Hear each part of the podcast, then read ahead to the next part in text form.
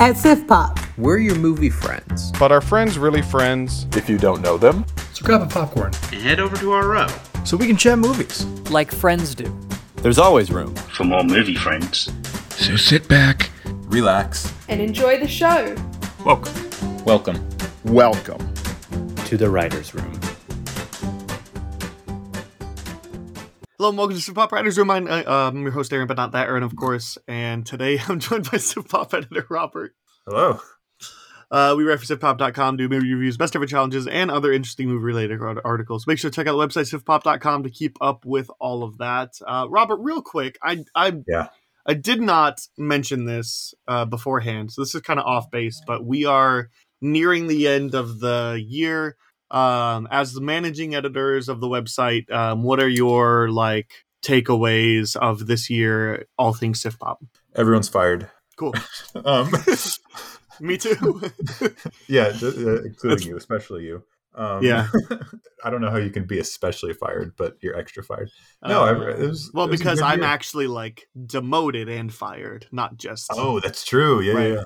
I'm, First, I, I'm, I'm the other page. First, I'm, to say, I, am going to you and say you're just a con- uh, contributing writer from now on, and then five minutes later, you're fired from being a contributing writer.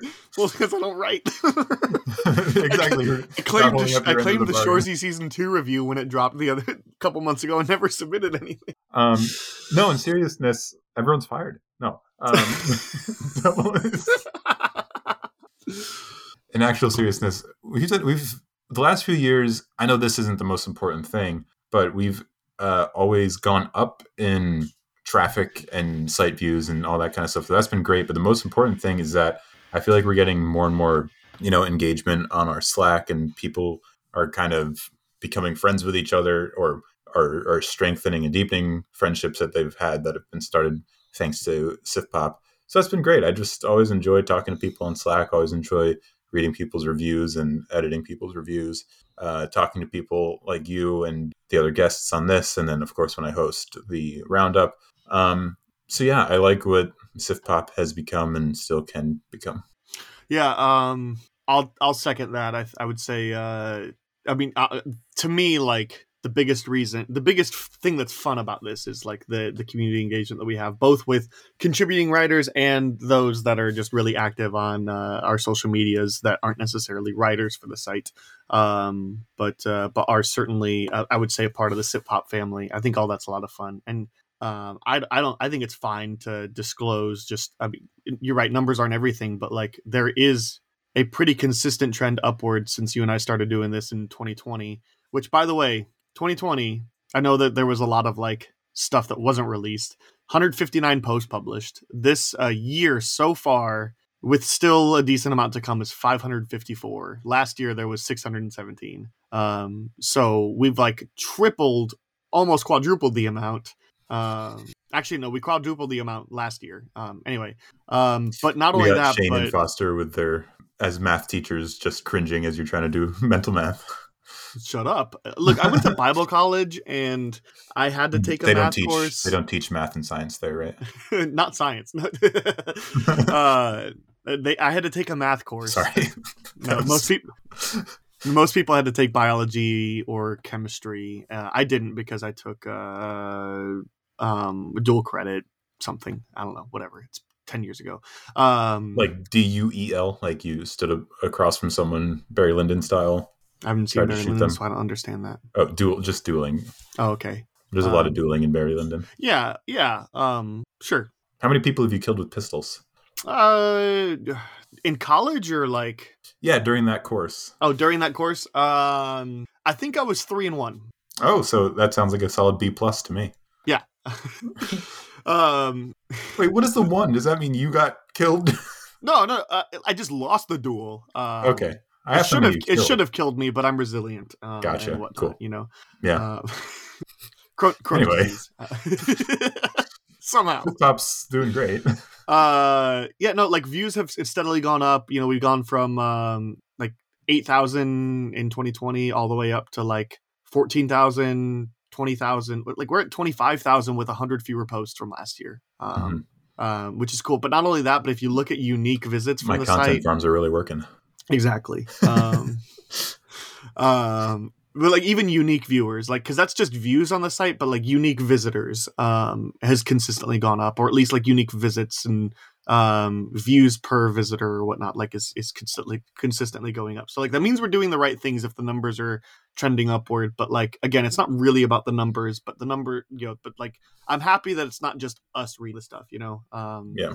And I think I think there's been a lot of people like I think a lot of the fun specialty articles have brought people in, you know, and certainly if we're the only people talking about some of these niche movies, um, like I just I, it's just the one off the top of my head. Uh, but there was one that Shane did not that long ago that like the official like movie account for it start like followed us on Siftpop and like uh, re- reposted all of our stuff. Uh, it's the something animal. Um, I sound like a jerk right now. Um, uh, yeah, just right now. Yeah, just right now. My uh, my love affair with marriage. Um, I think that's the one. I thought. It, I Hmm. thought. Anyway, um, they're following us on um, Instagram and like reposted our stuff and whatnot. So like it, it, that's certainly helpful. But also, um, what is helpful is um, you know the fact on fiction articles have done really well, and you know One Stop Pop is pretty unique, and the Oscars What If article is always a fun time, and um, all of them that I'm also not listing here. You know, um, just a good time. You just like those ones less. Yeah, exactly. Uh, that's absolutely what it is. It's so Um, fun being a guest. um, let's um, good good side update stuff. Um, on the podcast today, we're going to be uh, talking about a lot of coming attractions. We're going to get the rest of the year out of the way, um, so we'll be pretty brief about each of these. And if I'm missing any, please let me know, Robert. Um, but um, uh, I got Aquaman 2, Anyone But You, Iron Claw, Color Purple, Ferrari, and Maestro. Not like obviously like that's not all the movies come out for the rest of the year, but that's kind of like the the big ones. Um, and uh, and that's because next week uh, we're previewing all of 2024 movies, and that's all that we're doing. So um, Future tense. when we're done with that, uh, yeah, future test. Even though that episode is recorded in the past, You haven't done it yet. Yeah. um, yeah, it's not like I did it last night or anything. No. Uh, for when we're done with the coming attractions, we'll talk about the Elephant Man, discuss whether or not we think it's a goat, um, and um, no B plot this week. Um, and part of that is because we're nearing the Christmas season, things are busy, and part of that is because the 2023 episode always runs long. So, give you a little bit of a shorter one to kind of match that. So, if you're noticing this, um, whatever the, the uh, wherever you're listening to, I'm gonna have um, the next week's episode also go live on Patreon, so you should be able to access that anytime because it's gonna be a little under three hours, and um, you don't need to listen to all of it, and that's fine. Um, but if if you are one of those that listens to all of it, cool. Um, hopefully this episode is a little bit shorter for that. Um, we'll still do the spinoff though, when we'll wrap up. But Robert, uh, you want to fill out the today's movie grid with me? Yeah, sure. All right. Let's see how this goes. Again, if you have feedback, would love to hear from it. Um, I forgot to tweet this episode, so I don't have any feedback at the time of recording this, but uh, let's just try it. Uh, looks like this week's movie grid is a one word title, uh, begins with a vowel, and released from two- 2000 to 2023. And then on the side, we got Christian Bale, Kate Winslet, and Chadwick Boseman. Um, Robert, I know you're familiar with the Immaculate Grid, and so you know like rarity scores and all that. So Oh yeah. um you know i think i think we should be able to do this this this seems like among the easiest that i've seen um so See, I'm disappointed when I don't get nine uh in movie grid or on movie grid. Yeah. okay i was like i have yet to complete an immaculate grid in hockey or baseball i've gotten eight a few times I'm still disappointed. Also disappointed when I don't get a nine on baseball. okay well you i mean you're also like a, a bit more of a nut for me i'm like i'm relying on like the nostalgia of my mlb 2005 like and mlb the show 22 you know like that's kind of my I've gotten so bored of the baseball immaculate grid that I try to do all Red Sox every time because the other one was too easy just to get like a nine every time. I like that. Like, yeah, it has to have been on the red. When- I, I've I've made it so I'm not cheating. Um, whenever I play like MLB the Show, and I I usually go back and like roster control and do like 2005, um, or around that era where I can still have like Scott Podsednik and uh, Paul Konerko and Joe Crede on my team. Anyway, Crede. um, There's a blast from the past. Oh yeah. Um, I brought up Aaron Rowand. I was playing the. I was sitting around with somebody playing the, the Immaculate Grid the other day, and he's like, "Who's a White Sox and Phillies guy?" I'm like, "Boom, Aaron Rowand." He's like, "Who Aaron the hell's Rowand I'm like, "Center. World Series winning center fielder for the White Sox." Anyway, um, I, I I make it to where like I can trade for players, but they had to have been on the White Sox at one point. So like I will pull Ken Griffey Jr. as my first person all the time because he played half a season with the White Sox. But like I can't take as much as I want to take um, you know, somebody like uh Michael Young or Alfonso Soriano or, you know, um Derek Jeter. Like I I, I just tell myself. Anyway. Uh where do you want to start? I mean, we're going for obscure, right? The most obscure like rarity score preferred. Um, because the obvious Kate Winslet one word is Titanic, but there's also Ammonite from a couple years ago. Um, but that's also begins with a vowel as one of the options. And I'm trying to think of another How Kate Winslet. Oh, that? Eternal Sunshine is begins with a vowel. Yeah, but like, what else is there for like Eternal Sunshine was the one I was thinking with begins with a vowel. Um, and I'm thinking, I'm sure a lot of people might think that, right? Like, Eternal Sunshine. yeah, Yeah, we can put it in, that's fine. But like, I, I doubt that's gonna. That's probably like a twenty percenter, you know? yeah. I'm trying to think of other vowel movies because Ammonite would be low for both of them. I'm sure. She's had a great career in movies that I just haven't seen and don't know that like are me- like are meant for me. Revolutionary Road, Titanic. Uh, and she did that like, uh, well, I guess that's an HBO series. There was like Mayor Yeah, of did Mayor of Easttown. Easttown. Um, that doesn't count. Uh, Steve Jobs is two words and doesn't didn't know she begin with a vowel. But that could go Yeah, for release from wacky 2000 to 2023. Was she in Steve Jobs? Yeah. All right, let's put that there. Okay. That might be kind of high. 3.6. We'll take it. Okay. Never mind. That's a good one. Uh, Um, one word title. You uh, or do you want to put that? You said Ammonite. Yeah, I want to see if I can think of another one word or vowel that's not, you know, Eternal Sunshine or Titanic. Um, I don't know. Normally I sit sit in silence as I just like mentally scroll through someone's IMDb. hmm You got to think out loud today. Right. Uh, I, I can't think of anything else off the top of my head for Kate Winslet. Um. Okay, so do you want to go with uh, Ammonite for um, the one word title and go for Eternal Sunshine for the vowel? Might as well probably kick myself later, but That's fine. go for it. Eternal Sunshine, forty three point six. Yeah. Yeah. Um. One word title. How do you A M O N I T E? Two M's. Mm, so now I've made the math and grammar nerds. 1.3% for the one word title. go. There you go. Um, okay. Uh, let's do Christian Bale because that'll be, he's got a Christian wider Bale. filmography. Out of the Um, furnace is a is a vowel. Uh, I had another one a second ago. That's like Empire of the Sun is a vowel where he's a kid. Um, didn't we just Mm-hmm. American watch? Psycho. Yeah, American Psycho is going to be higher though. Yeah, no. Um, What was what was the movie we did last time? last month, Yeah. uh, Tokyo Story. Oh, I feel like I saw him as a kid in something else recently where he was singing. Newsies. Maybe that we could uh, go with that. I mean, I'm, I think he's done a, a few, but new, he he was a kid singing in Newsies. Maybe I just saw a clip of Empire of the Sun or something. I don't know. Maybe Maybe. of Newsies. That, that'd be a good one word because I'm sure people think like Vice, which is a quick one that comes up. I don't. I mean, don't underestimate underestimate the theater kid crowd. Um, in this, Is the theater kid crowd going to be doing movie grid though?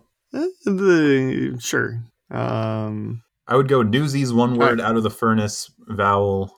isn't it into the furnace? No. Newsies at a seven point eight. See, it's a good good pull. It could have been lower. Um, out of the furnace. Yeah, I'm typically happy with anything under under ten. Okay, four point one. See, there you go. Uh, What's the most like obscure Right, a two thousands Christian Bale? Like a two thousand three, like, like uh, Hostiles, um, which is like a a, a western. Um, the Dark Knight. Um, yeah, you ever seen this movie? Like he's really good in it. The Dark Knight. He's in, he's in the Batman trilogy. Uh, he's in uh, American Psycho. I think that's still two thousands. He's in um um oh shoot uh the the Machinist. The Machinist. Yeah, right. That was part of the buffing up, and then slimming down, and then getting fat for American Hustle. And Yeah, no, Vice. yeah, he was because he was he went from the Machinist to Batman Begins right, um intentionally for some reason. Um The Prestige is in there, but doctors again, told him to stop. I really You think want to go? Let's just do the Machinist.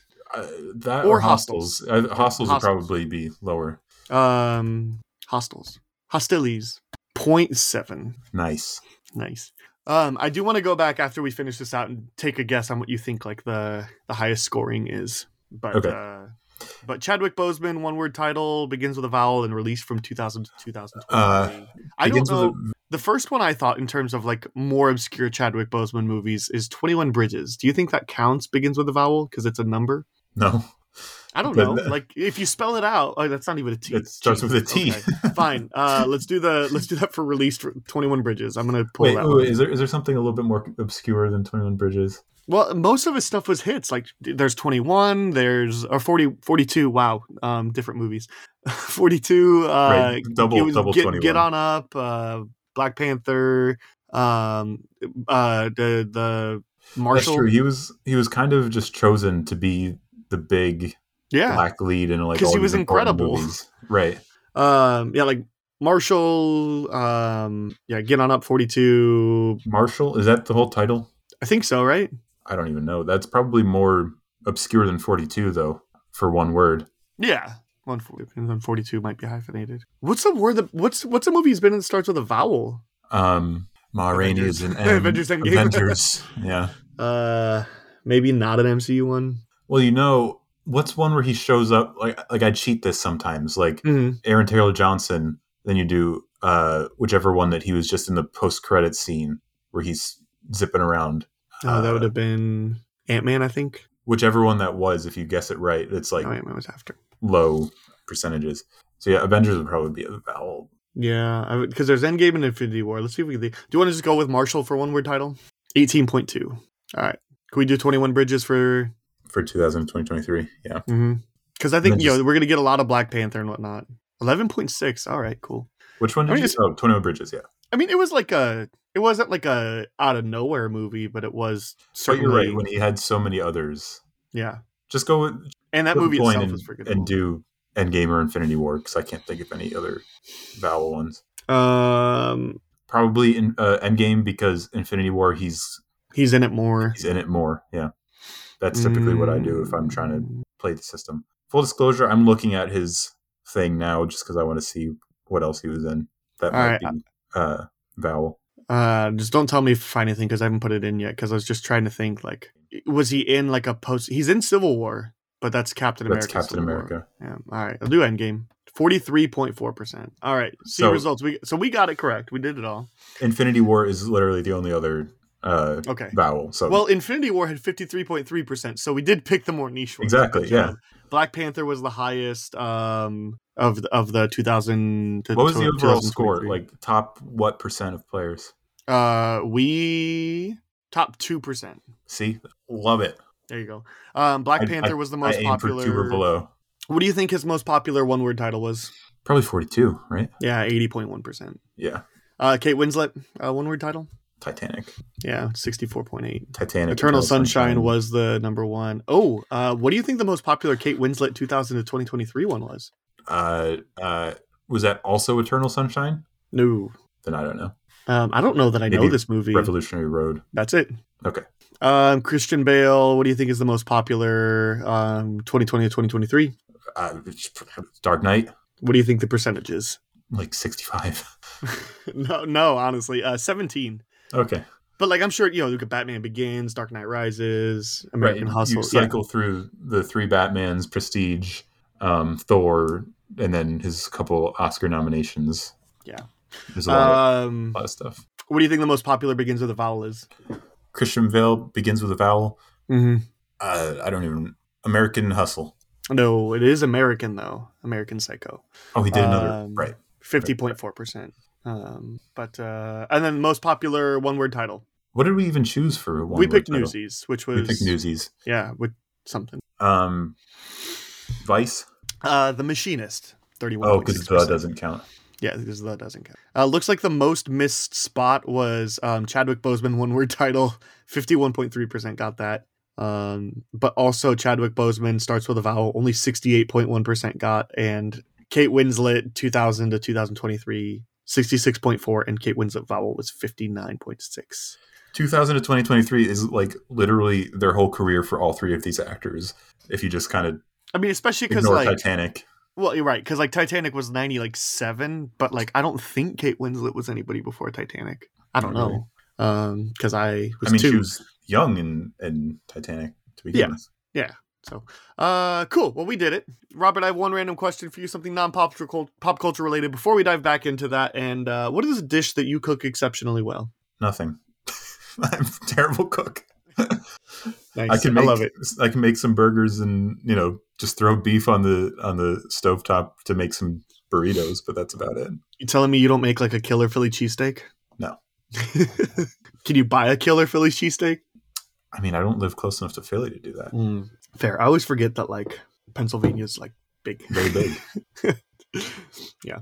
Especially when I, like I saw a map the other day and it was something like takes four Um, hours to drive across the entire state. well yeah, it was like uh is it Pittsburgh or Philly that's like close to the sea? Philly is close is on the east coast, Okay, yeah. Then like the other one is like really close to Ohio actually. I was like and, what? and Pittsburgh is neighbors with Ohio. Yeah, Yeah, I was like I thought that was also on the coast. Like that No. doesn't make any sense. Pittsburgh, from where I live, you drive for three hours through nothing.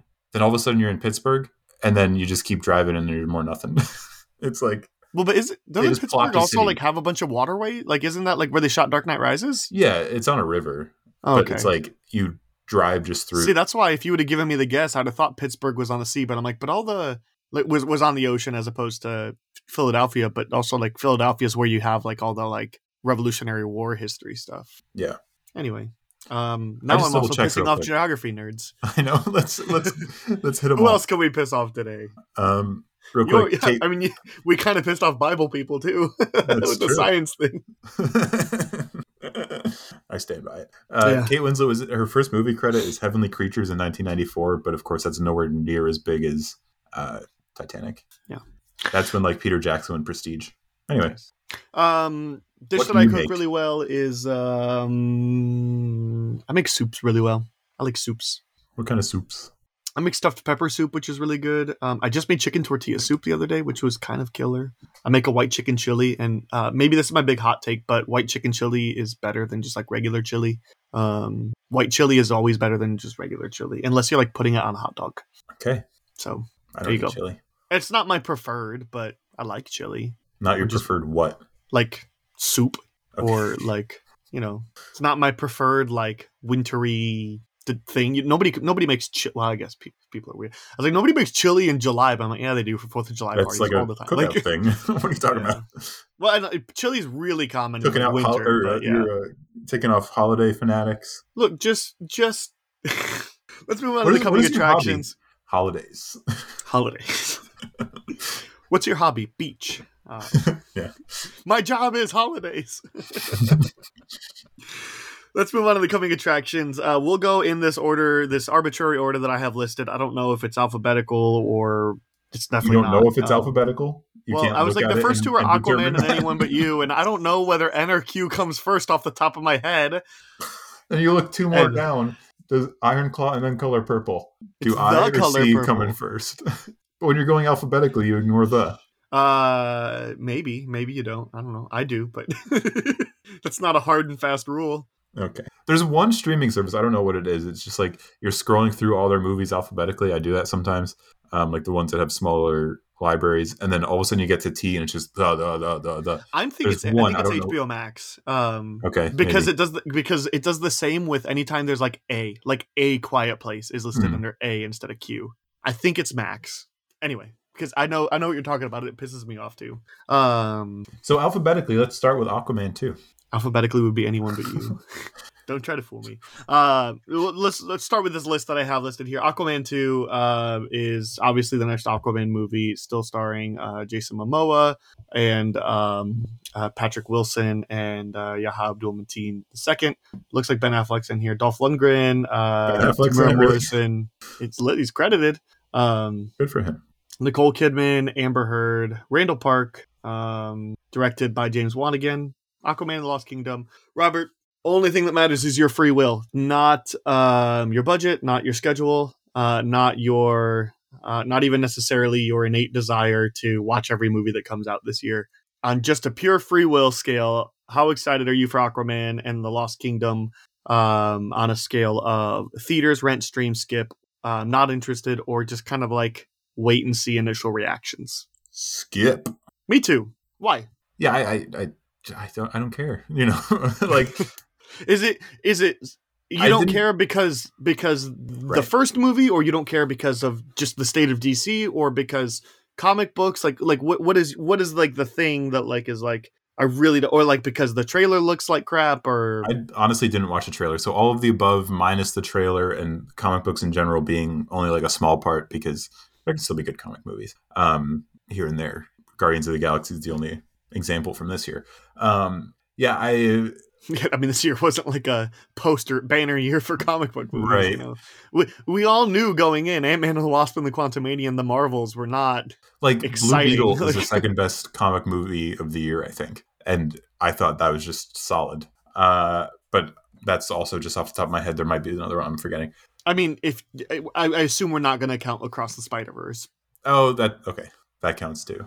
I was like, I, I like I don't know, like it's anime, it's a comic book movie, but yeah, no. I, other than that, yeah, like I have I have Blue Beetle higher than Quantumania or the Flash, or I didn't see the Marvels, but I'm sure it would be lower. Marvels are just like okay at best. Yeah.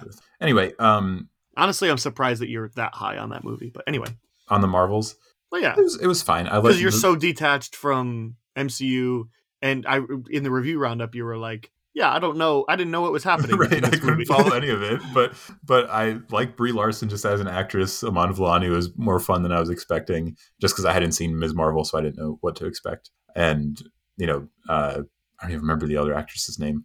Uh, whoever was the, the third of that trio the was fine. Mono- So Monica Rambeau character. yeah. Anyway, Aquaman two. I yeah, DC is is uninspiring these days. Um, not solely because they fired Zack Snyder, but just because like it doesn't seem like they have any sort of direction, or because they're resetting with James Gunn. So I'm like, why is Aquaman two even coming out? Um, I don't care for the first one. I know people think it's dumb fun. I just watched it once, didn't care. I'm not going to rewatch it before I see this one because I, like you said, I do watch everything that comes out. Um, most things that come out. Yeah, It's so that- it's like whatever. I don't care. Yeah, like it's it's interesting with the whole DC stuff because like so they're willing to write off for tax purposes something like Batgirl, but like Aquaman would certainly make a lot more money to write off, especially because like sh- when when James Gunn took over, surely like they weren't they had not started post production on it. I'm sure James Wan would be pissed. I'm sure so would Jason Momoa, and you know. I, I, I think that the people seem good and nice and, and all that. Like I just I don't care about this movie. I'm also in just Right. completely uninterested. And it's mostly because I didn't like the first one, but also the state of DC is kind of a wreck right now because we're kind of in this limbo of what's canon, what's not canon. And, and it- to, to me, anything like that's in this current era of like post Snyder, pre James Gunn is just not interesting to me. Like, um, and, and even then, like you, I've been pretty vocal about my Snyder feelings. Like some of those are pretty good and some of those are pretty bad. And, um, but in general, DC, this DC iteration has been underwhelming and for behind the scenes and on screen reasons. Um, Yeah. So yeah, I just the first Aquaman movie was like dumb fun, and then it went on for an additional forty five minutes. Like the first ninety minutes, I was like, I'm having a good time, and then it was like. I'm halfway through this movie. This movie's way too long. Genuinely, the only thing I remember about that, besides the octopus playing the bongos, which I will admit is the best thing I've ever seen in a movie, Yeah. um, is I saw it with my brother, and he leaned over to me at one point and said, "Every single scene in this just ends because something blows up before, like, it can naturally come to a conclusion." And that's kind of just what happens. It's just like they're talking about what they're going to do next. All of a sudden, there's an explosion, and they got to run to the next place, and that's kind of the whole thing. Sure, cool. Uh, that makes sense to me. That's basically how my life goes. Yeah, uh, I mean, sure, right. Um, Yeah. my life as well. Um, but, uh, Explosion. Move on to anyone but you. yes. Uh, anyone but you is the new um, See what I Sydney did Sweeney? Glen Powell like anti rom com. That's obviously going to be a rom com thing. Like not anti rom com, but Is it an anti rom com? I think No, it's just no, a I rom just- I'm trying. No, I'm trying to like if enemies become lovers or whatever. Like. oh yeah, yeah. What, like whatever that trope is, where it's like it's, It's- not that- an anti rom-com yeah. yeah. The, but I was thinking more the trope. Not, anyway, after an amazing first date, uh, Bea and Ben's uh, fiery attraction turns ice cold until they find themselves unexpectedly re- reunited at a, at a destination wedding in Australia. So they do what any two mature would, adults would do: pretend to be a couple. Um, same scale, uh, only free will. same scale, only um, your free will. Um, theaters rent, stream, skip, or just kind of wait for early reactions. Um, whatever the second highest one is, because as I've said Rent. many times, and as you mentioned on a recent episode, is that I like you know three star rom coms, and Yeah. this seems like that's what it is. Um, Glen Powell and Sydney Sweeney are, you know, charismatic enough, I guess. Glen Powell more than Sydney Sweeney, I think, though I've only seen her in a couple things. Reality is very good. Go watch that. Um, Glen Powell's other rom com Set It Up is a lot of fun. Uh, so if he can just channel any of that energy, then I'd be happy. I get that. Um, I'm kind of with you as well. It's kind of in that rent category. Um, because like I think that a lot of these like rom coms have gotten more clever, especially the ones that are um not like straight to streaming and um you know i i recently watched no hard feelings for like the rest of mine and that movie was like pretty okay um But like that's it And- starts and- off as a rom com, but then ends as a drama, and that's yes and that's fine. i was like admittedly a lot more interested in the first half of the movie than the second half Right. but I thought the first half was hilarious, and then the Yes. second half, I was like, "This is this is fine. This is meaningful." But I just kind of wanted it to continue on the comedy. yeah i 100% felt the same way and I, I, again you mentioned the charisma that both of these actors have i think i've only seen sydney sweeney in um euphoria the first season Mhm. um and, and glen powell has been in a hand a, a good handful of things Did you know he was Um, in The Dark Knight Rises and Spy Kids 3D Game Over? i did know he's in spy kids 3d game over but that's almost exclusively because i Did watched that recently episode, or you're doing an upcoming episode? I don't remember. no i just watched it recently for fun with my wife Oh, like a okay. month ago and she was like is that glen powell and i'm like i don't think so and then we imdb'd it and it's correct That's one that I've seen a hundred times because I watched it as a kid, but you know, not enough to remember that Glen Powell was in it. But, he's he's, Well, he's trader number one in Dark Knight Rises. He might be the guy who says like, "This is a stock exchange. There's no money you can steal." Really? Then what are you people doing here? he's probably just like an extra in the big brawl at the end you know sure. Um but either way you're they're both charismatic enough they're both attractive enough like you know cool i'll watch two very attractive very char- charismatic people for probably like a hour yeah hour 43 according to imdb sure and the fact that it's getting a december release like not not a huge red flag Seems um, like even counter programming, to be it, honest. this yeah it does right? And it because especially because this has like february written all over it you know? Um but i don't know like i'm not saying it's going to be an awards race but like It won't be in, in the awards race. I can guarantee you that. well I looked it up. I like Glen Powell is the guy who says there's no money you can steal. oh my god i love that um, Real quick before we move on, there's a clip where like there's a scene where Sydney Sweeney's holding a spider in this movie. yeah Apparently, there's a behind the scenes clip that spider actually bit her, and there's a very upsetting clip where she like starts actually screaming in pain. And I was like, Oh. "Oh, this will be fun," but no, she's like actually screaming, and people have to like go save her. Uh, I'm interested to see the the scene now based on that behind the scenes. it's like when uh when we saw the clip of tom cruise breaking his ankle in mission impossible know, yeah. and then you're like oh that's in the movie like Mhm. awesome. Um, yeah, not like this could be this could be fun and harmless. So uh, I'm not as into the three star rom coms as you, but like if they can make me laugh, great. Give me That's one of those really a week. want. I'll see every single one. We're gonna have to get. We're gonna have to start. Turn.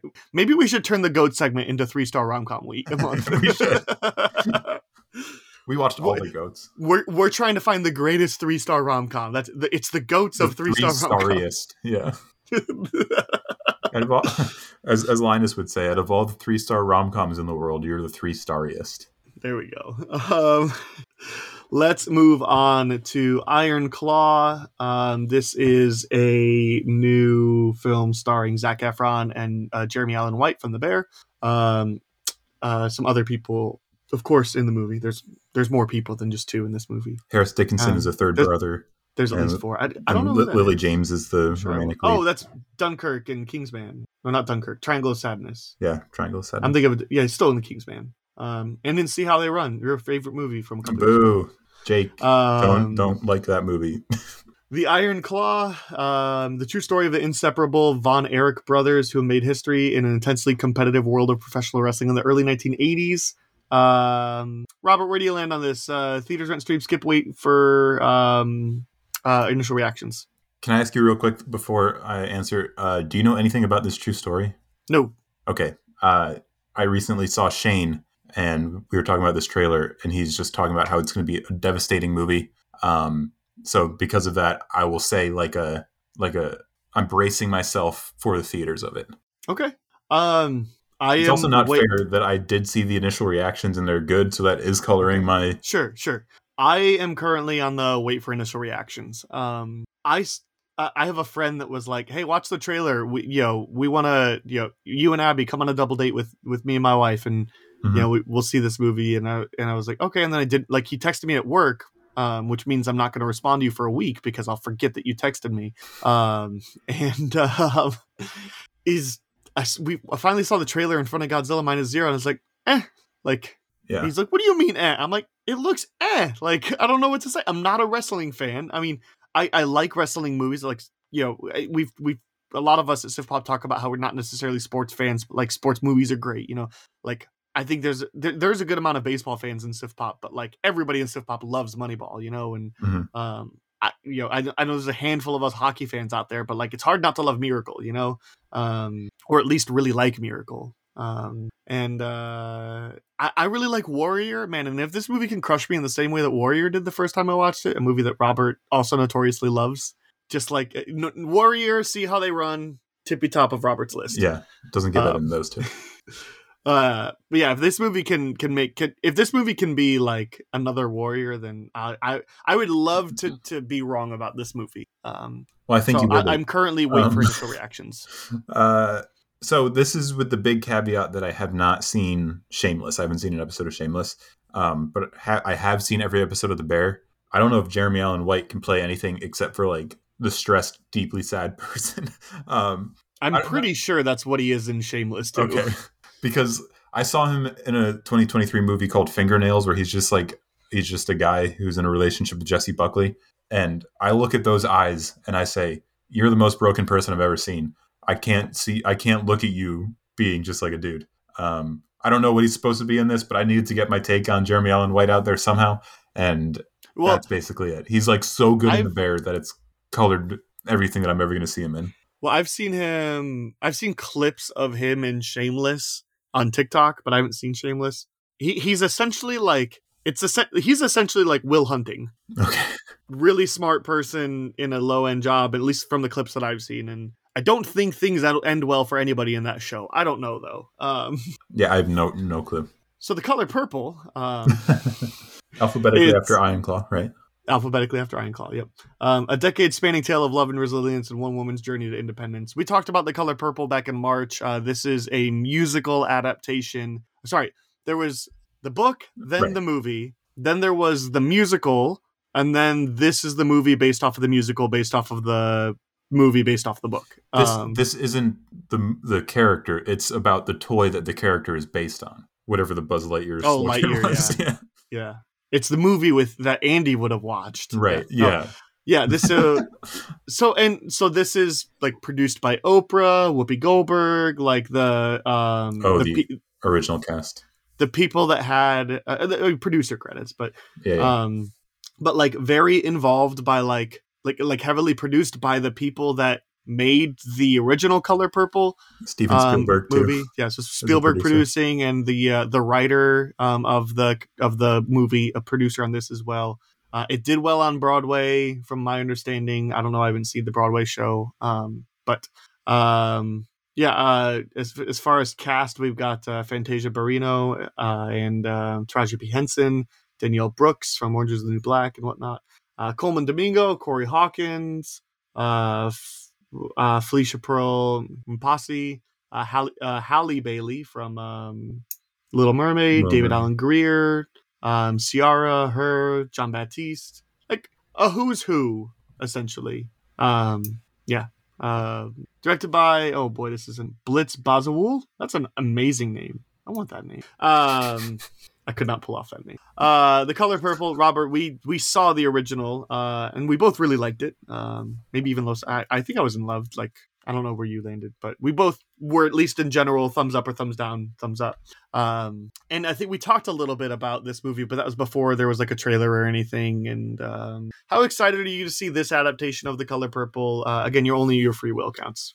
Uh, probably theaters. Like the original story is good enough, but my problem with it was that it felt like Steven Spielberg was holding back because it didn't feel like his story to tell. Um, since this is being told by people whose story it is to tell, and because the music looks like it could be great, uh, I'm yeah, I'm way into it.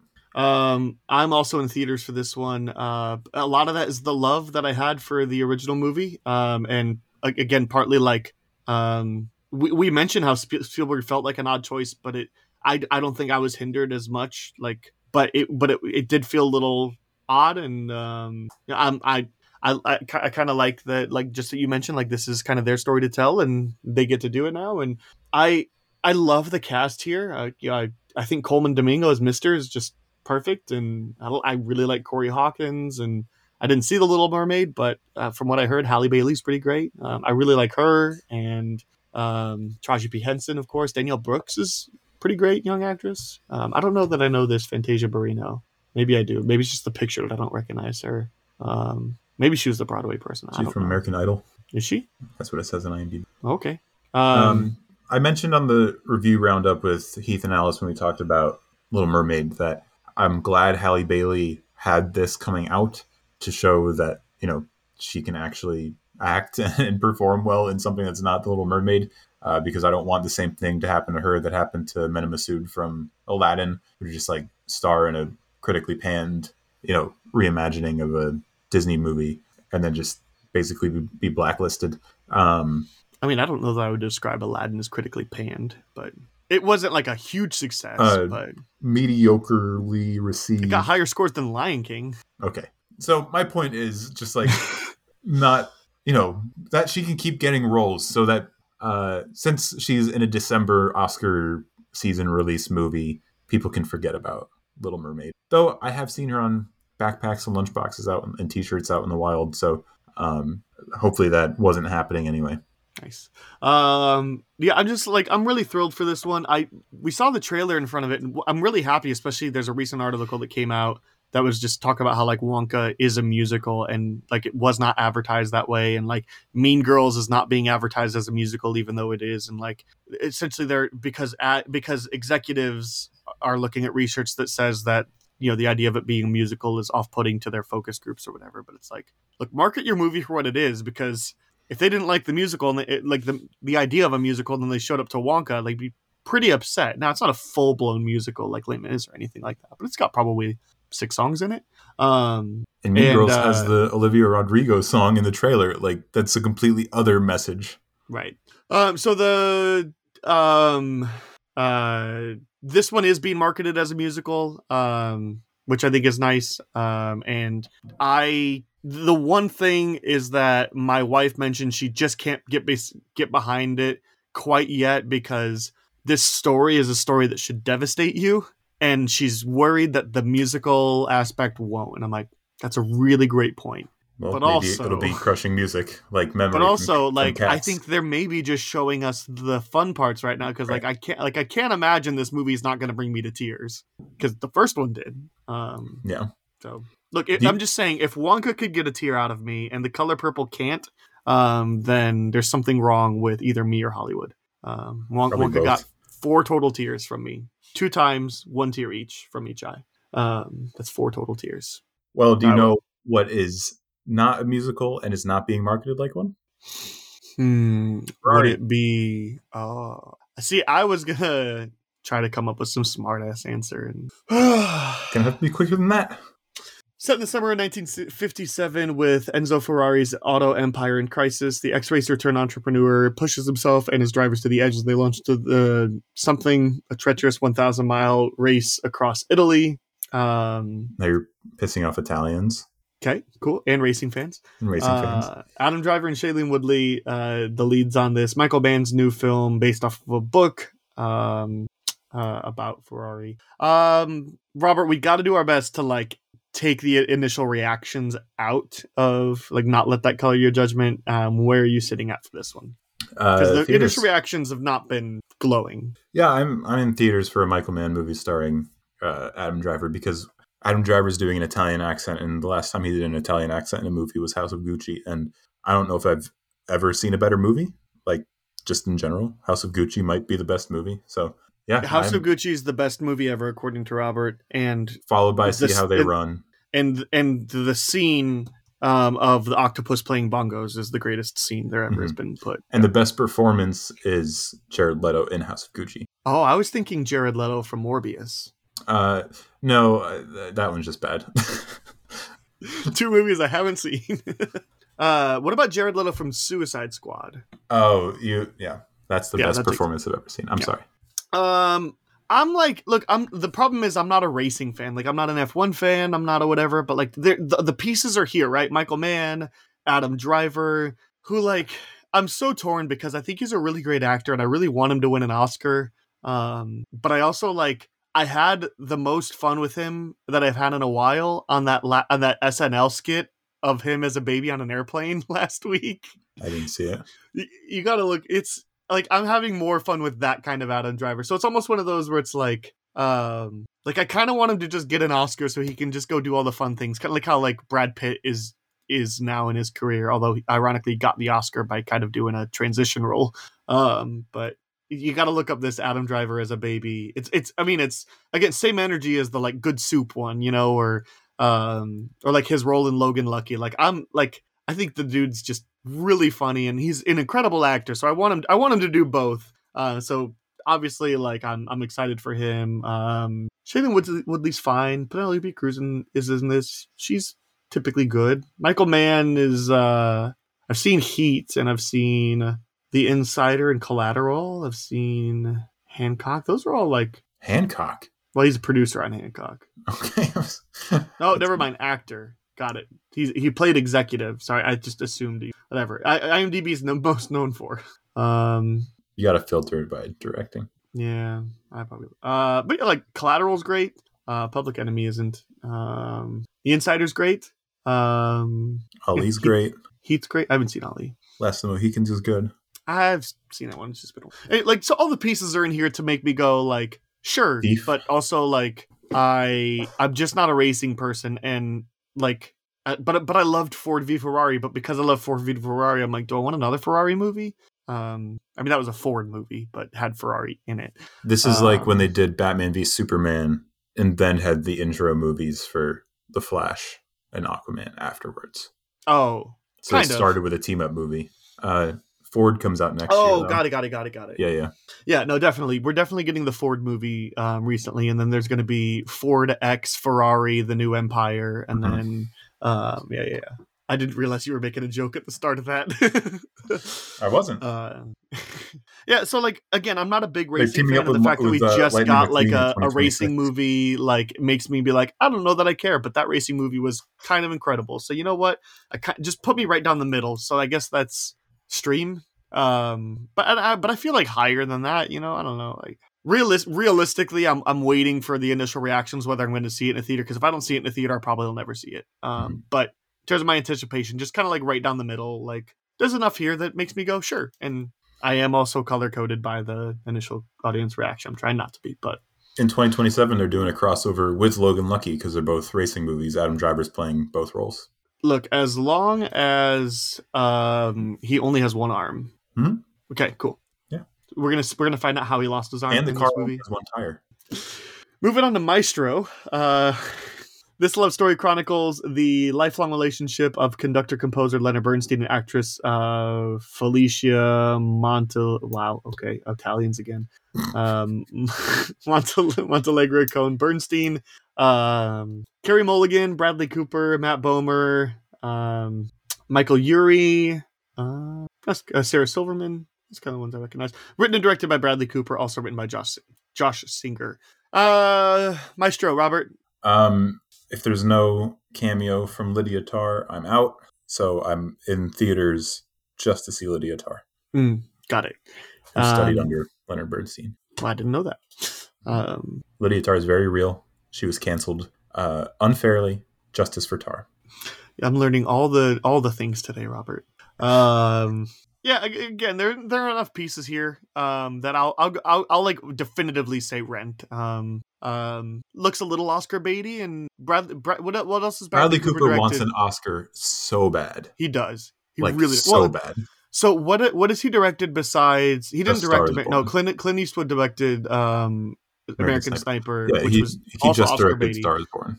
Okay, yeah, and that movie's fine. That movie's really Um, good, but like he wants the Oscar so Yeah. bad. He wants So, to be like, taken the- seriously. He's not the Hangover guy. He's the Oscar guy. right. Um, he, yeah, he's try he's trying to be, and he'll get Right, it. right. He'll get it one at someday in his career. But I just we we were having a conversation earlier um on Slack about um like maybe talk like reacting to the Critics' Choice nominations.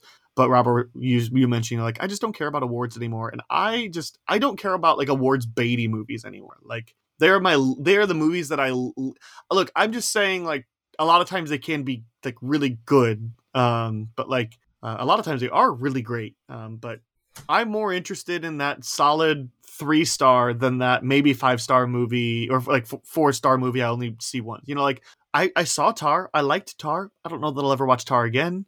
Um, Well, that's on you. Like Tar, there's nothing better. She's the best. I, I, I saw Minari. I really you- liked Minari. I don't know that? I'll ever watch Minari again. Um, Okay, so no, I'm just racist. And yeah, I uh, was I wasn't gonna say it. no, no, no. It was on the tip of Um, my tongue. I didn't want to do it. no, uh, You're not gonna watch Minari again? What are you talking about? I liked Minari. You're. Lumping just, Minari and Tar together? Mm. I would love. You know what I'd like to see? Matari. which is a prequel to the Right. Atari biopic. yeah, Drop the M. it's cleaner. um, Justin Timberlake shows up. yeah, I just Oscar baity movies are my least. The ones that get me There's that no get me going. The I, I least. mean, there's no way Minari is an Oscar baity movie. This is Lee Isaac. Chung.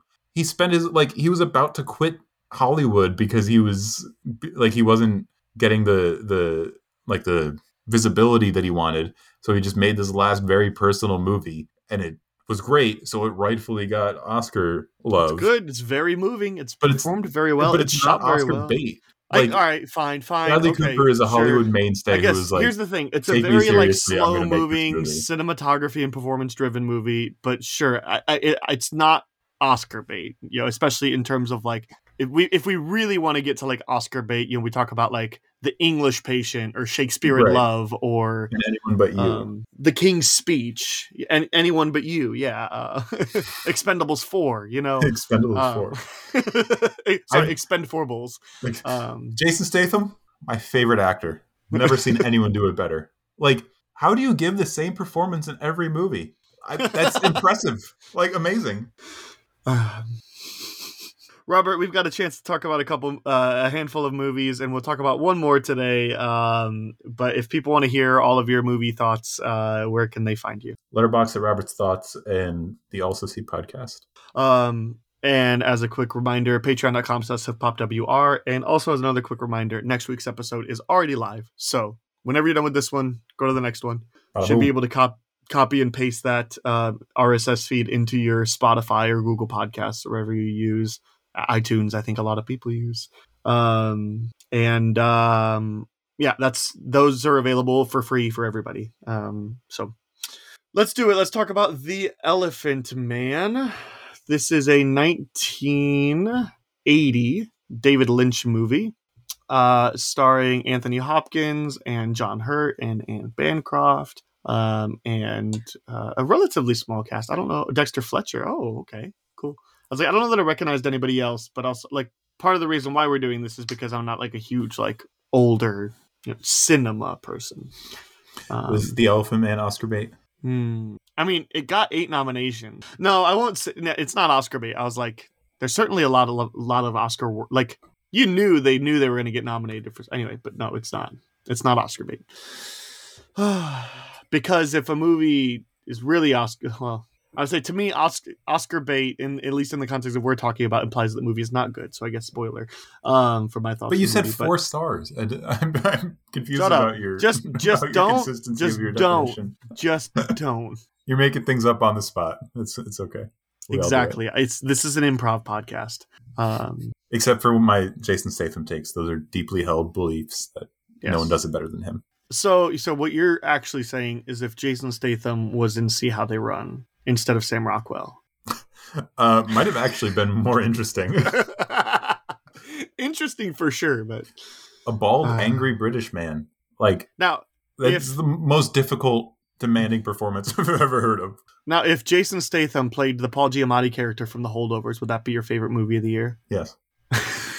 So let's swap Paul Giamatti Give and Jason Statham from eye. Expendables and Holdovers. we'll put Paul Giamatti in Expendables. But make that movie worth as watching, the right? From Amazing Spider-Man 2. no, no, no. Actually, no. Paul Giamatti in Expendables 4 as John Adams. no, no, no, no, no. Paul Giamatti in Expendables 4 as his character from Sideways.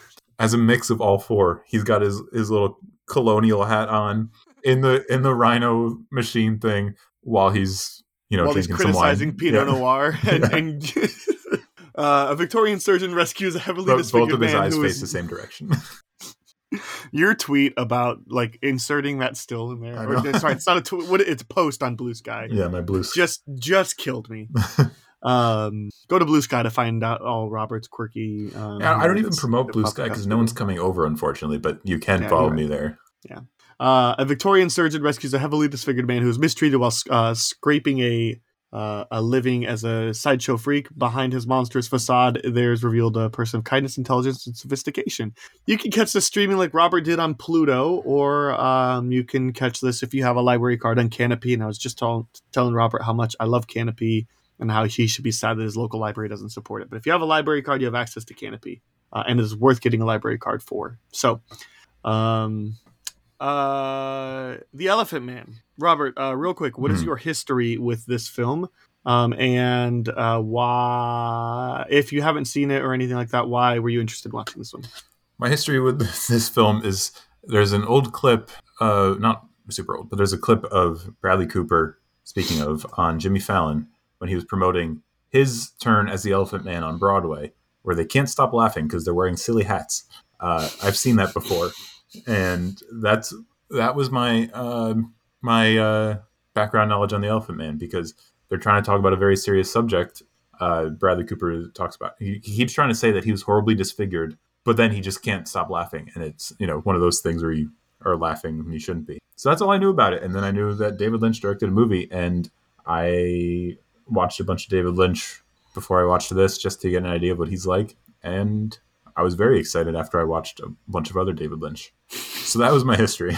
Um, I'd never seen this one. By the way, uh, 82% on Rotten Tomatoes, 4.2 on Letterboxd, um, and um, 8.2 on sorry, 92 on Rotten Tomatoes, 8.2 on IMDb, 156 highest rated movie um, on IMDb.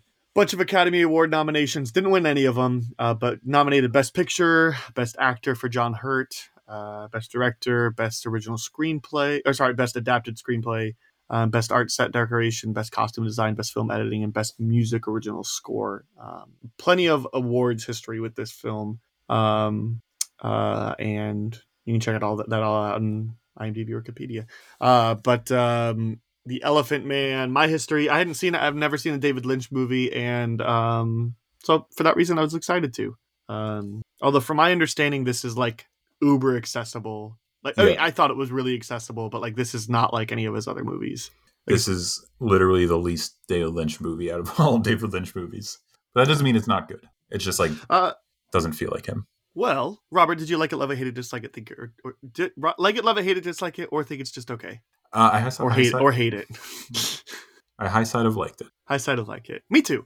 Um, right there, right there with you. Um, let's talk about it. What's the what's the Oh, first thing you want to bring up? still. We can talk Um, about it. We can. We don't have to. We have to get back to the writers' room. No, um, it's really good. Uh, I, I, I, jeez, it was a lot more heartfelt and personal than I was expecting. Like I said, I went in with the David Lynch baggage. He is typically inaccessible, you know, just from a sit down and watch a movie type of point of view, and this is not that at all. Um, it feels very standard in the in terms of just like its presentation and what the story is about. Uh, like it does feel just like here's an important story that we're telling, uh, or like a like a human interest story that we're telling. And on that level, it feels kind of straightforward and standard. But on the other, the way that the filmmaking presents the movie, I think makes it more emotional and more touching than it would be otherwise.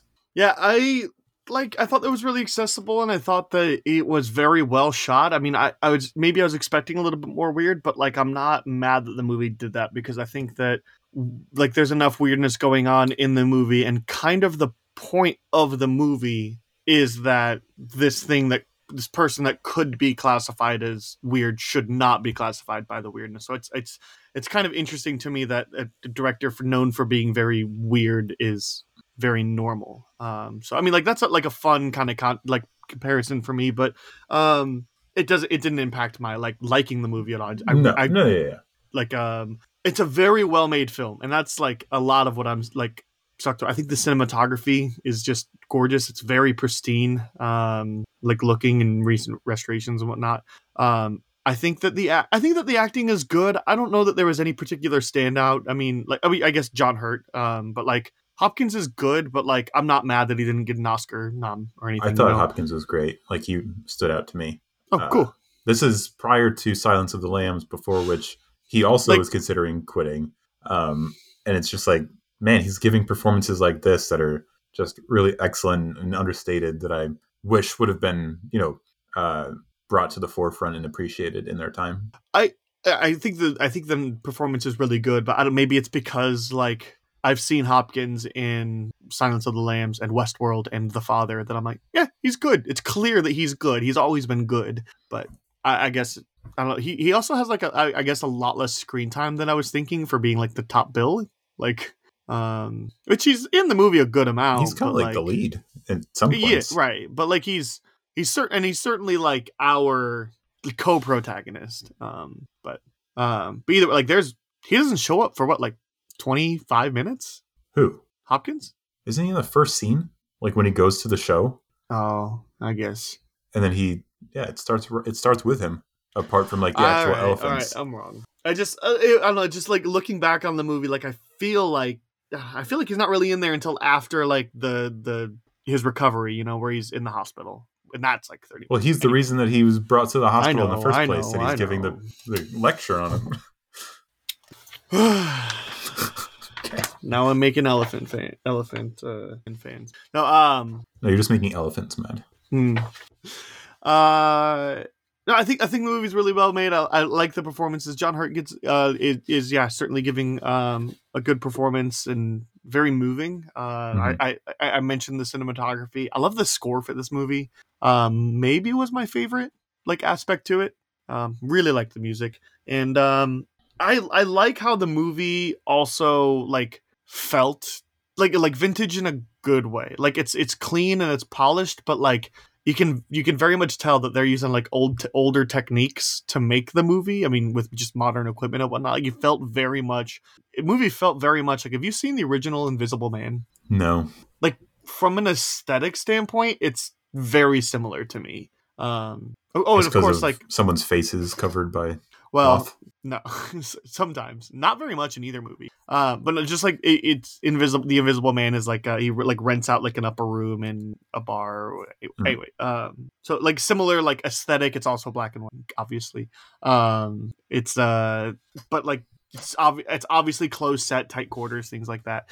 Um, I, I, anyway, I um I really like uh I, I just really like pretty much everything about the way this movie's presented. Um, so yeah, it's a very well made film, and clearly David Lynch knows what he's doing. And I, I, I, I would like to step into maybe one of his more like obscure movies, or what? I'm sorry, not obscure, but wild movies. Um, like to to kind of see like okay, like clearly he's got the talent. So this isn't like um oh what's a great uh example of a director that like oh uh what's his name um Uwe Boll like where you're just like oh like like because to me like all right I'm not trying to just hate on a person here but like dude is not a talent. Um, right. you know and he just makes movies for the sake of making movies but he doesn't make good movies.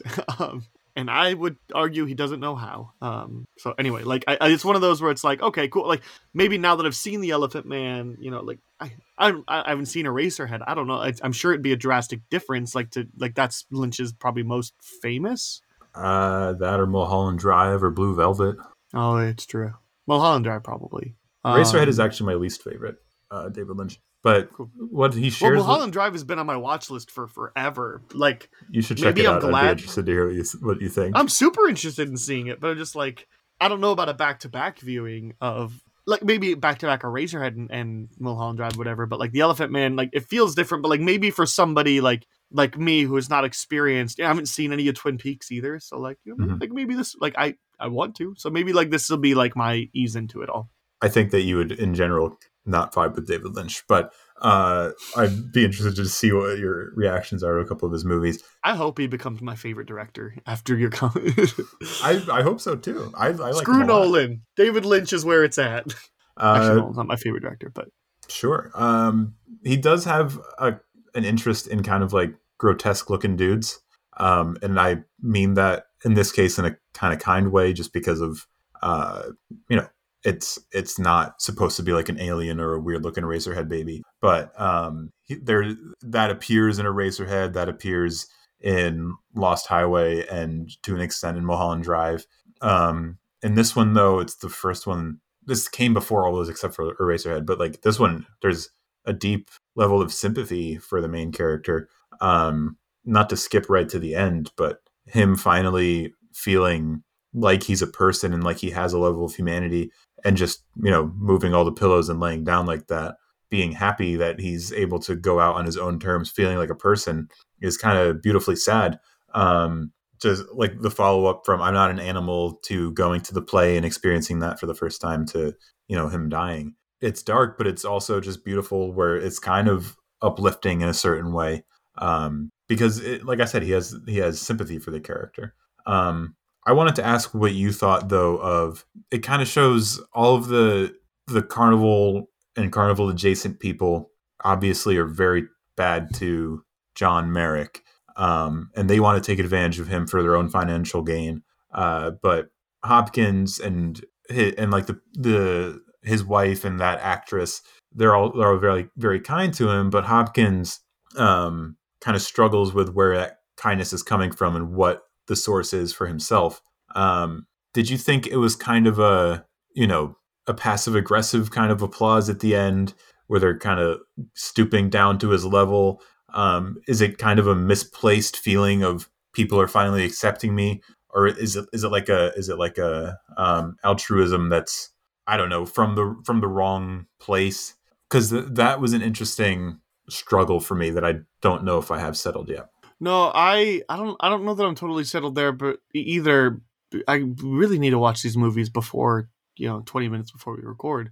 Um, but to, to me the ending like the end of it like i think we're meant to wrestle with it but i think i would land on like it's genuine um like i like i remember even you know when when they're at the theater and he gets the applause like being so afraid when you know when he's like stand up they want to see you being so afraid that he was going to then be a circus act again just for the rich people here you know like right. and I, I i think the point was the people that we might expect to ridicule and mock the most you know the rich people um you know are um we're, we're actually the kindest to him um and you know the carn i mean the carnies are obviously like good to him um especially at the end but the like circus owner and the or the his yeah the basically his the show enslaver. owner or whatever yeah. yeah. and and and obviously like the the people that pay to go see him and then the people that he encounters at the the bar like the like they're all terrible people Mhm. um so like i like I, I don't know i guess like i thought it was just an interesting contrast and i thought maybe like maybe that was just lynch's what like way of saying um uh that, like playing with our expectations you know we might assume that the the rich people might treat him worse or you know but but instead when he stands up then he gets a standing ovation. Like i felt it to be genuine um and and, and i really like probably my favorite scene in the movie is when hopkins is like questioning like his motives for doing Right, this. He's yeah. like did i do this? Like so i really like that scene but i think like ultimately that's just like anytime you're doing something that is a good in a public way i think you have to check yourself in that way. Otherwise you become elon musk like um like uh or like uh like it's it's it's kind of that like uh there's a lot of criticism now of people that are doing um like tiktok videos of like handing out a bunch of money to people that are in need and Yeah. you know whatnot it's like there's like first of all they're still doing a good thing who cares why they're doing it Mr. Um, Beast would probably be a better example. Sure. Yeah. Yeah. Um yeah, absolutely. Uh like like people that are doing things for the good and then, you know, like, oh, you're just doing this so people will like you more or whatever, you know. Like Good is still being done. right, right. Um so yeah, I would uh I you know, I, I really like watching him uh, check himself, you know, kind of before things have gone too far. Um, I just didn't know if the book on that was ever fully closed. Like it never kind of wraps up that idea. And I I don't think it's supposed to. right, I think it might be intentional because but but if you're asking me, do I think it's genuine or mockery? i i lean towards genuine. right, yeah. Um I wrote down in my notes that he's that John is loved by those who want to feel who want to feel good about themselves and hated by those who feel like they're getting their money stolen by him, you know, being taken away from the from the Mm. circus.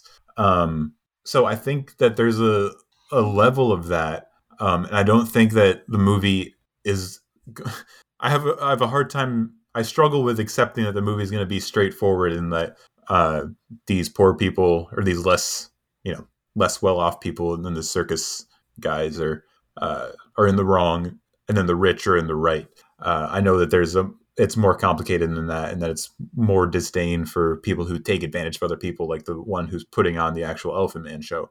Um, but just ultimately putting the praise on the rich people who clap for John, um, because ultimately you want the institution to be doing the right thing, right? Like when you see a Mr. Beast video when he's helping out people, Yeah. and people get upset about that. I think what they should be upset is that like our government isn't helping the people who need to be helped. Um, so it's being put on the biggest influencer on YouTube to be doing it um, when that shouldn't be his onus. So at least uh, Anthony Hopkins is struggling with that and doesn't like that his name's being put in the paper for doing all this stuff.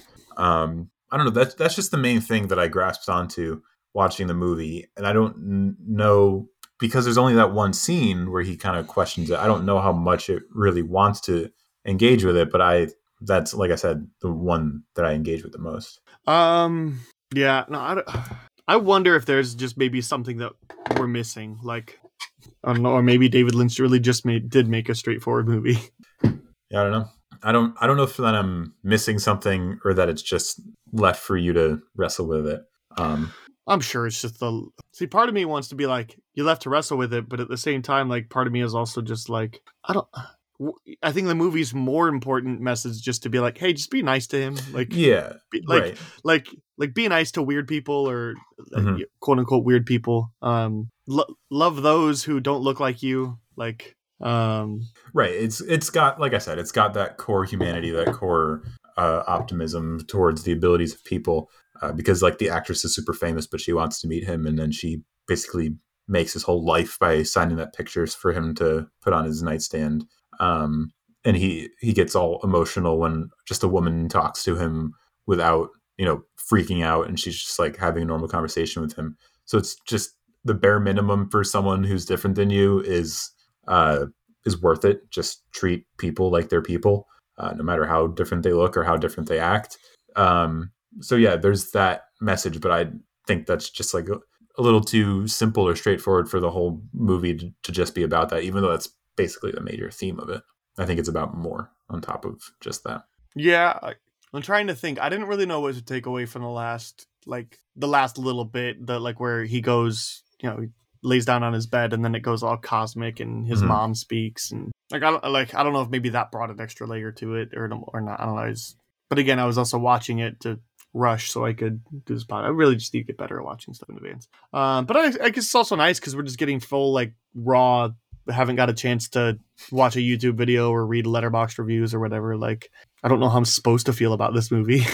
I, I don't know if you're supposed to feel it any certain way. Like yeah, you take away what you take away. The she said I almost like I maybe maybe this is kind of why I also landed and like really like it instead of love it. Is like maybe I kind of wanted it to be a little bit more complex. Like I think that's Not- ultimately where I was too, where it's kind of ju- like I said, it's kind of just a standard. A guy helps out someone else in, who's in need of help, um, and it's got a couple of extra themes about that.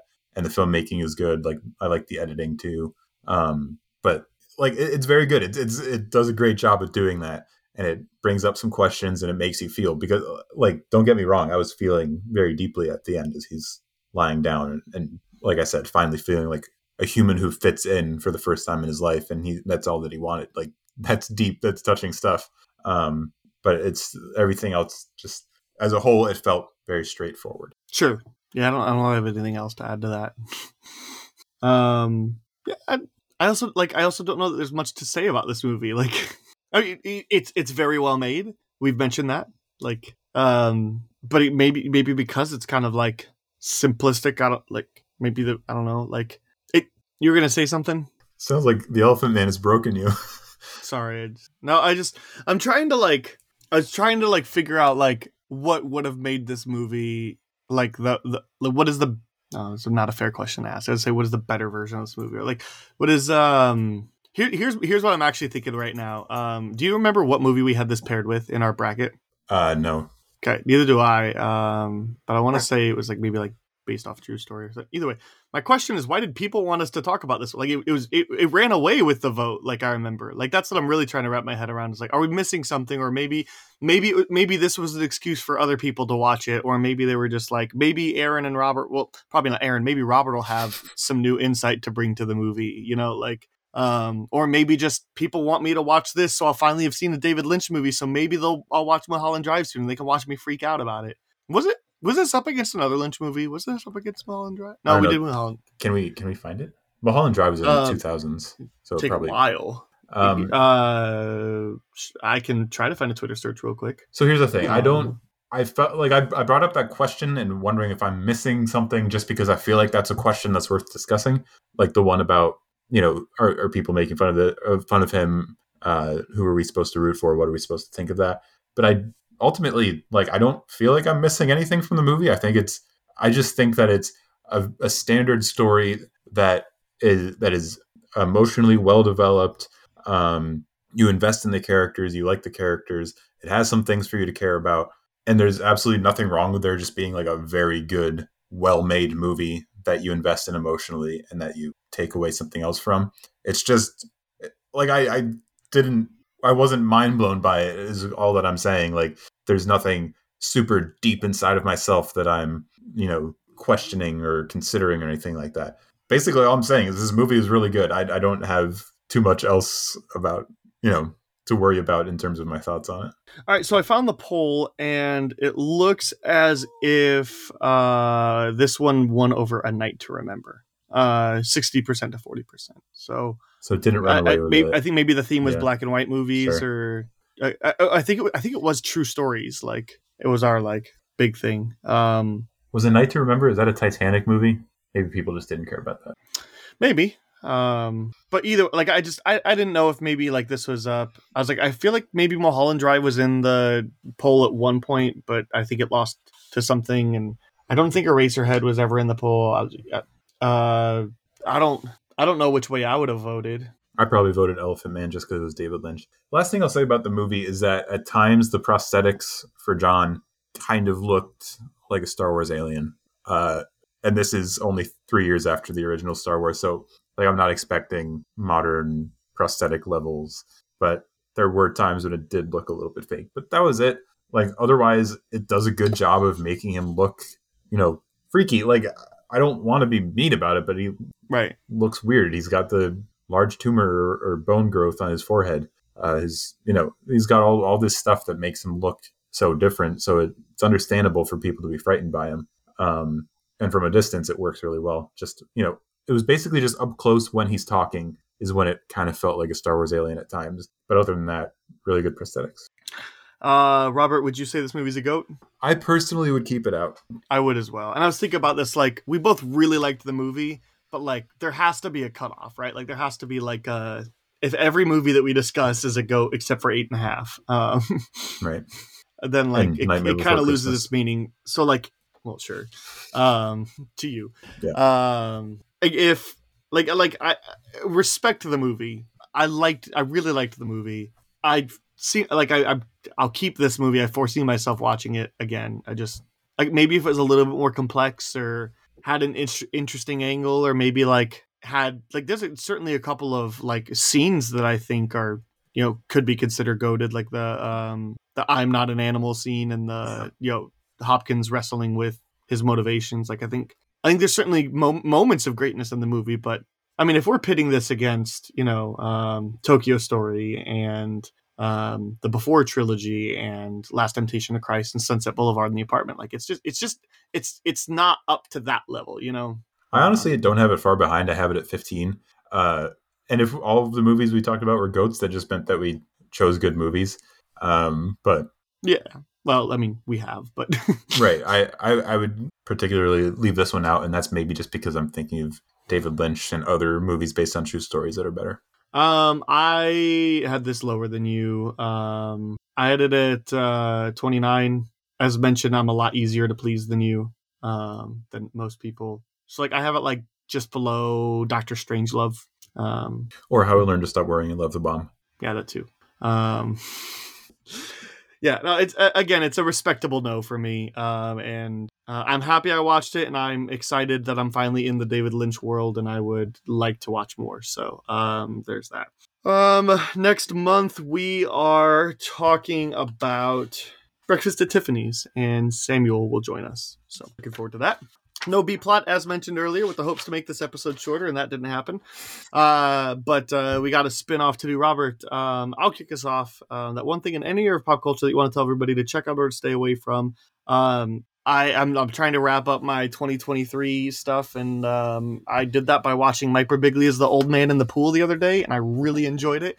But I think also it's crucial to point out that I really, I think more than any other comedian, Mike Birbiglia is the one that you need to watch his stand-ups in order of release um, because they're very much like time capsules in his life, and uh, I think he's like remarkably funny and maybe the best storyteller on stage right now. Like of, of in terms of like stand-up comedians, he's so good at telling stories and sharing experience, and he's you know I think he's just really funny. So.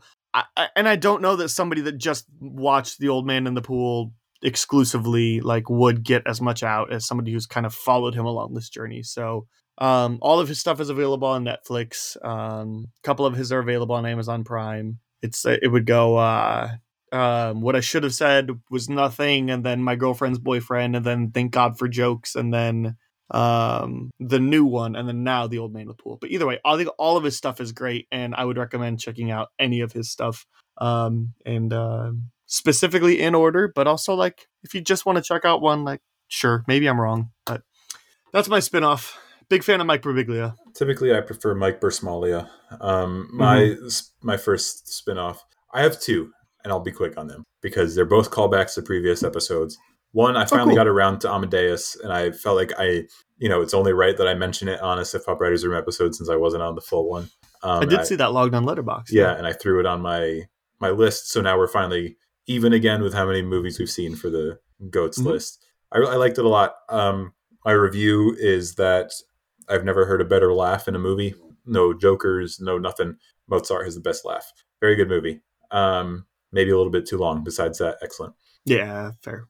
Uh, and Heath told me to watch SWAT. He told me to watch that a few months ago. I finally, same quality. Yeah. Amadeus and SWAT. I, I watched SWAT. And I wanted to pay that pay that off. Uh, I had a good time with it. It was fun. It's a good you know time capsule, two thousands action thriller, uh, decent propaganda. You know, good stuff. Um, On a scale of one to ambulance, where does SWAT rank for you? uh, seven. It's it's seven out of ten ambulances. You said One SWAT truck is the equivalent of seven out of ten ambulances. exactly. Um, I I don't only like quote unquote pretentious movies or movies that you know have a deep thematic idea because if it, if it's an if Because it's you like act- three star rom coms too. exactly yeah uh, every the deep thematic idea of every single one of those is love. Um, if there's a well-made action Family. movie, if they're like, if there's an action movie with some decent sequences or some, you know, entertaining characters, it, it's good. Like you accomplished what you set out to do, or you came close to accomplishing what you set out to do. In the case of SWAT, Colin Farrell, good actor. Uh, Samuel Jackson, good actor. Here you go. LL Cool J. LL Cool J, solid actor too. Not even joking. Yeah, he's he's he's fine for what he is. Yeah, Yeah. Um, he's not going to be an Oscar winner, but yeah, I don't mind LL Cool J popping up in my action movie. Right. Uh, very nice, cool. I'm glad you finally watched SWAT. So um, that's a wrap. Remember, you can follow Ryder, Robert at uh, Letterboxd and uh, check out his podcast. Also, see it's a good time over there. Uh, I'll also have um, his Letterboxd in the episode description. Uh, you can follow me on Twitter, Letterboxd. It's social medias that are worth following. Um, so maybe not Twitter at schwhitecastle. Um, always mentioned, I don't really post much anymore. Um, quick reminder: Siftpop is part of the Studio DNA network. You can check out other great shows at StudioDNA.media. And if you're interested in writing for Siftpop.com or you want to get in contact with the show, send us a question to explore during the B plot. Um, send us some feedback on the movie grid.